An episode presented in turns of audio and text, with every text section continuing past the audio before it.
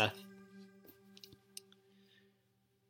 I'm uh, speaking to you from the tail end of a few day personal retreat that I've just taken. I was lucky enough to find a house, a place uh, where I could stay for these four days.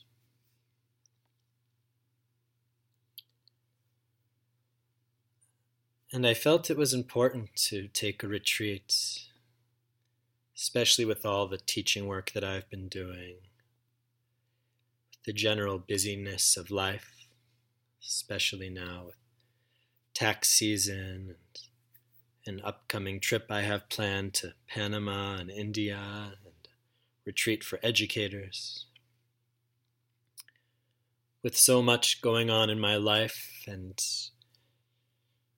being in a position that I'm constantly giving,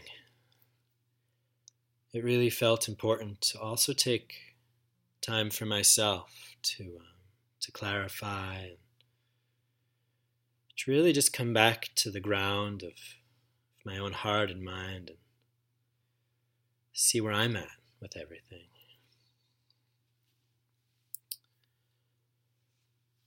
So, the first thing that I noticed in myself uh, was that I didn't want to come back. I, for better or for worse, am in a place that has a television set with um, Gaia TV as a viewing possibility. And for those of you who know Gaia TV, it's um, an endless supply of new age videos, talks, documentaries, some very, very informative yoga classes as well.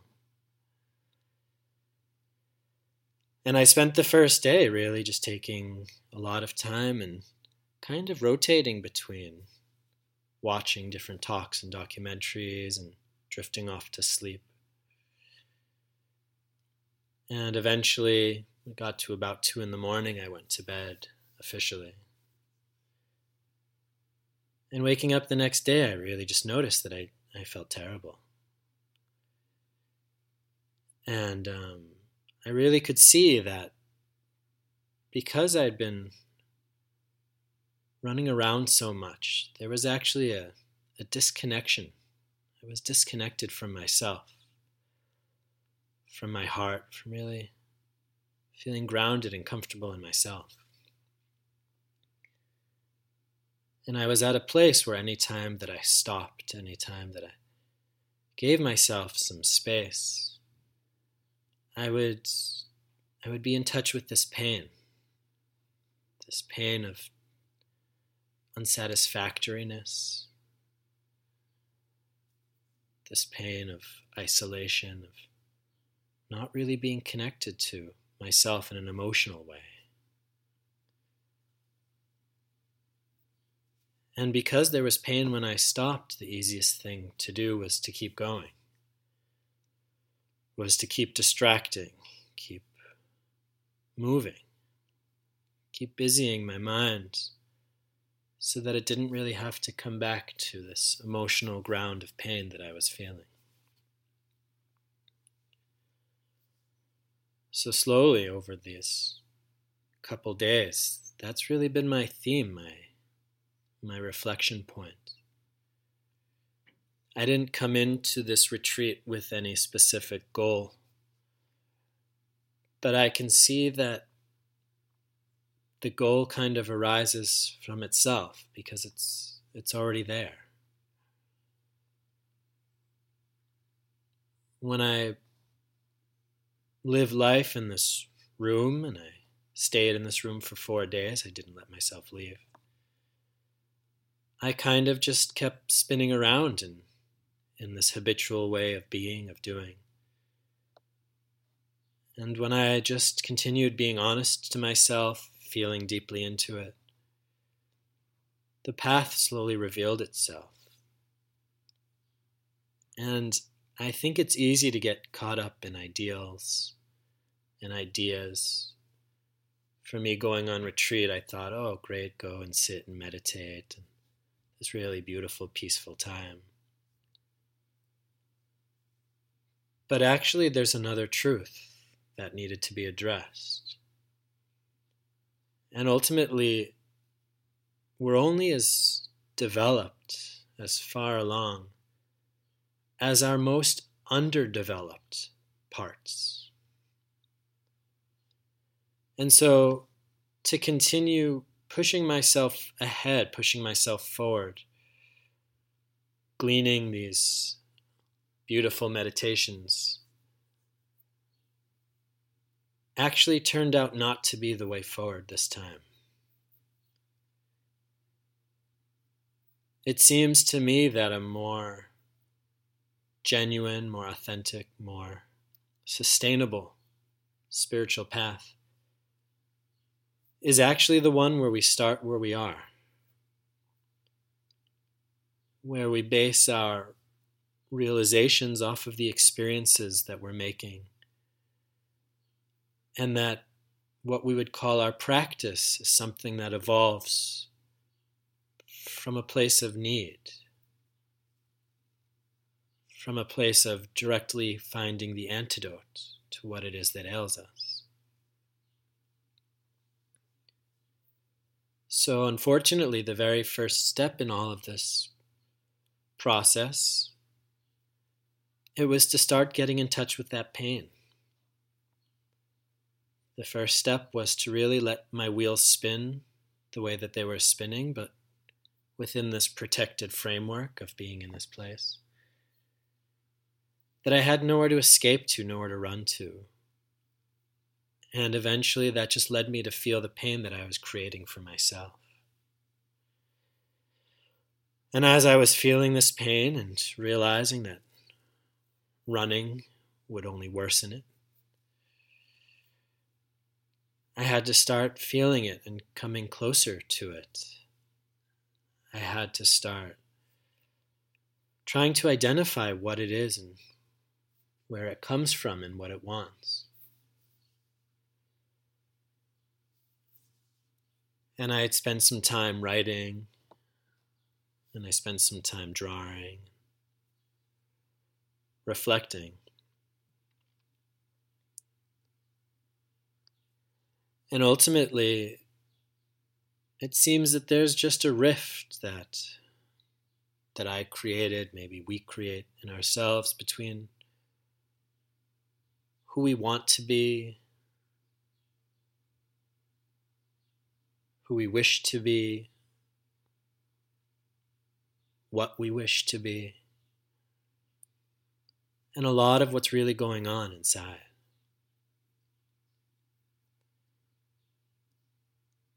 And I see for myself that my fears, my insecurities, my laziness, these are things that I often struggle against, almost fight against or try to force away by disciplining myself to practice and to move forward. But that's exhausting and eventually eventually that discipline it, it can't be held anymore and it, it has to be let go of and the pendulum inevitably swings back the other way.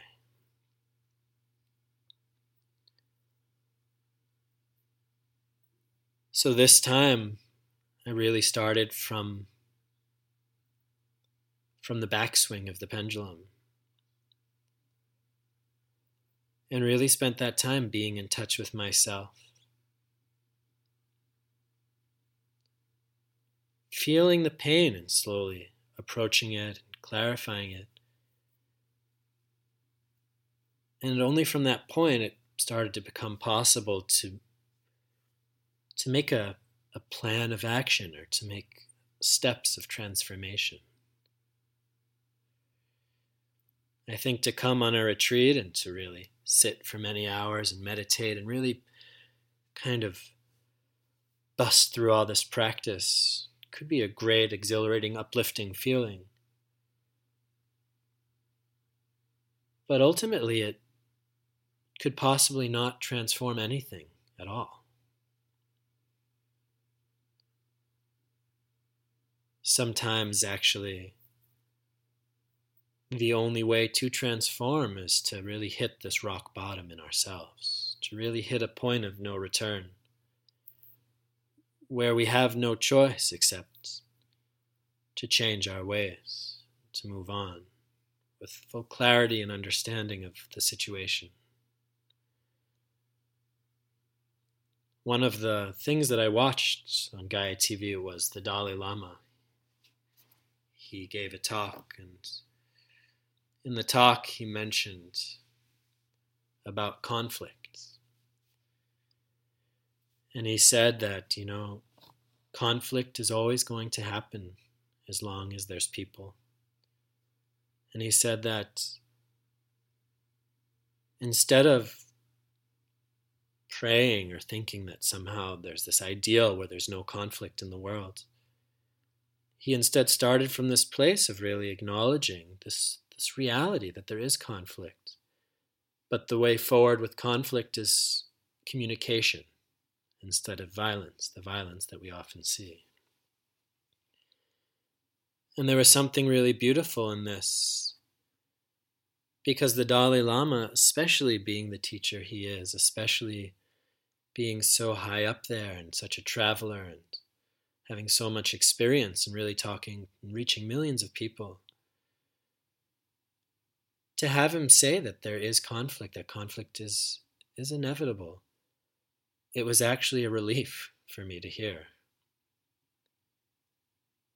I think a lot of spirituality as we see it or talk about it, including spiritual teachers, books, and even ideas. They're often trying to superimpose another reality on top of this one talking about some kind of ideal utopian place or way of doing things or relationships where there's no kinds of arguing. And I think that always setting these ideas up on a pedestal really, ultimately, sure, it sets a bit of a compass, but I think it does more harm than good. Because we as humans, when we contact, when we touch anything that's not ideal, when we touch anything that's less than, we think somehow there's something wrong, or that we're somehow wrong, or bad, or broken, or shouldn't be. And I think this is just one of the most destructive mindsets we can have. I saw for myself that I spent the better part of day two and a bit of day three, even. Really being hard on myself, really. Feeling that somehow I had failed in my retreat because of using the time in such an unwise way. But then I started to realize no, it's not that at all. If anything, it was a huge success because I allowed I allowed myself to be. I allowed myself to lie on the couch, to sit and watch TV, to doze, to really continue building up an emptiness feeling inside of myself, which is what I started seeing I was doing, as I was really feeling a deep emptiness in myself, because I was always focused outside, externally.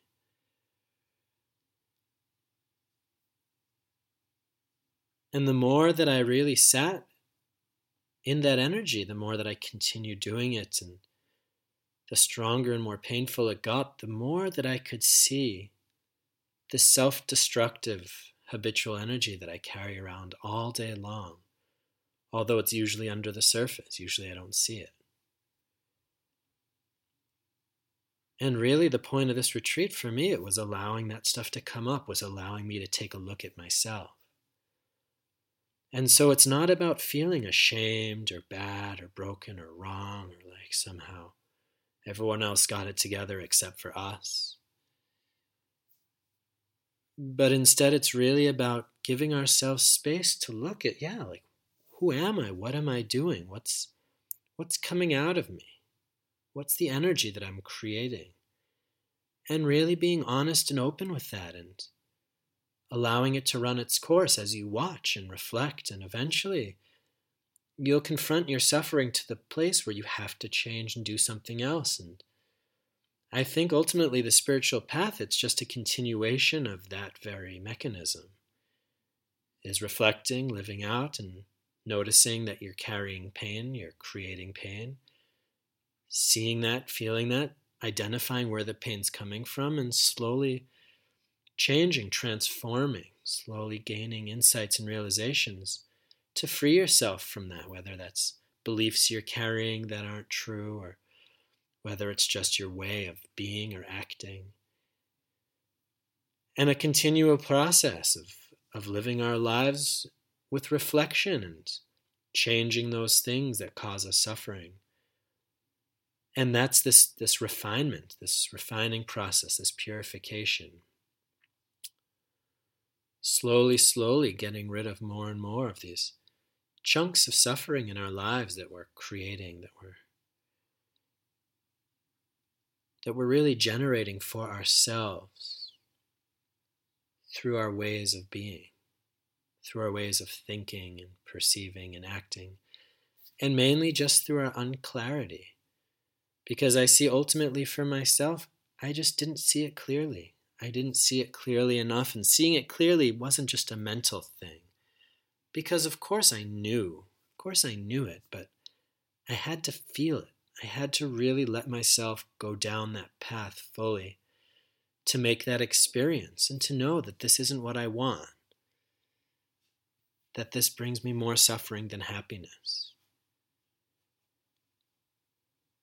And I think that in general, so my big takeaway from all of this was really that the path of transformation is the path of, of confronting our own darkness. It's confronting ourselves. And that just really means looking at our pain and our suffering and seeing how we're creating it, proliferating it, sustaining it.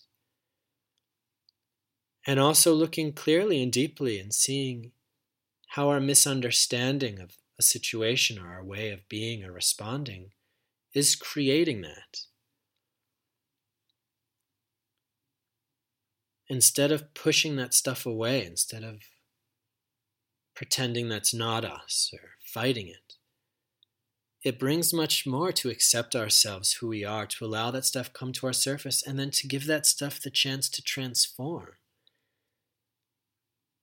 I think a lot of us are afraid that if we really accept those parts of ourselves, we're suddenly a monster or a, a bad person or not good enough or unlovable. But actually, it's the ultimate act of self love to allow that stuff to rise so that it can transform, so that you can actually be free of it, because ultimately it's not you. It's just your karma, it's just the results of your unskillful and unwise actions. If I'm lying there watching TV all day, of course I'm going to start feeling emotionally empty. But somehow I just didn't know that. I just had to keep doing it until it really made sense. And then I said, ah, okay, I don't want this. I want to read more than I watch TV. I want to write more than I talk. I want to listen more than I act.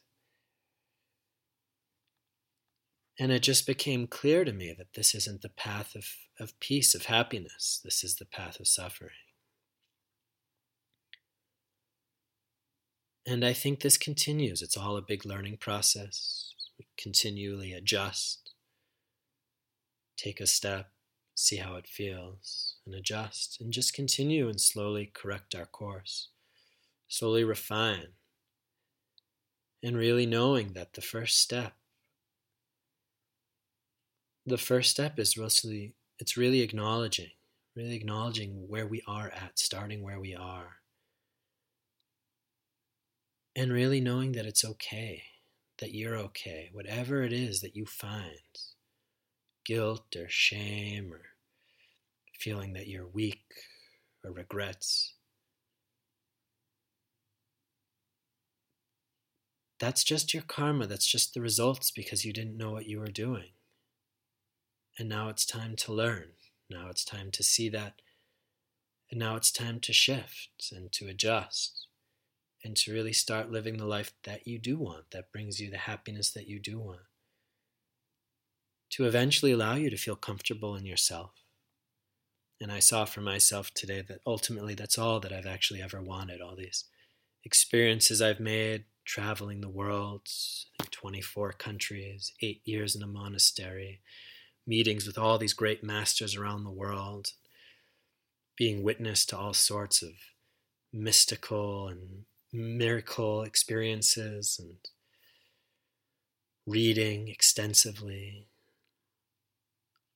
Ultimately, all that I've ever wanted was to feel peaceful inside of myself, to feel content in my own skin, to feel relaxed and happy. And clarifying that wish. And I only can imagine that that's the wish that many people, if not all people, actually share on some deep level. It showed me the way to move forward. And it showed me that the life that I want is actually possible once I've really owned up to the situation as it is.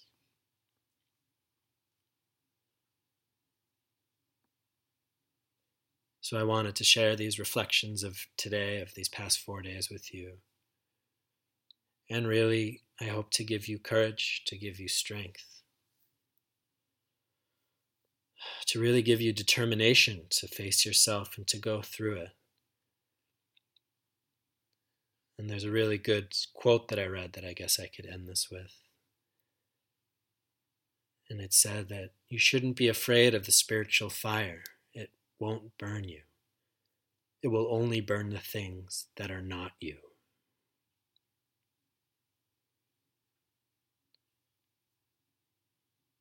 So I wish you a good day, a good week, and good luck.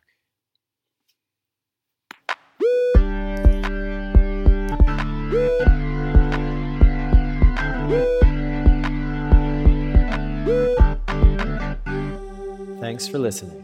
Visit me at sethmonk.org.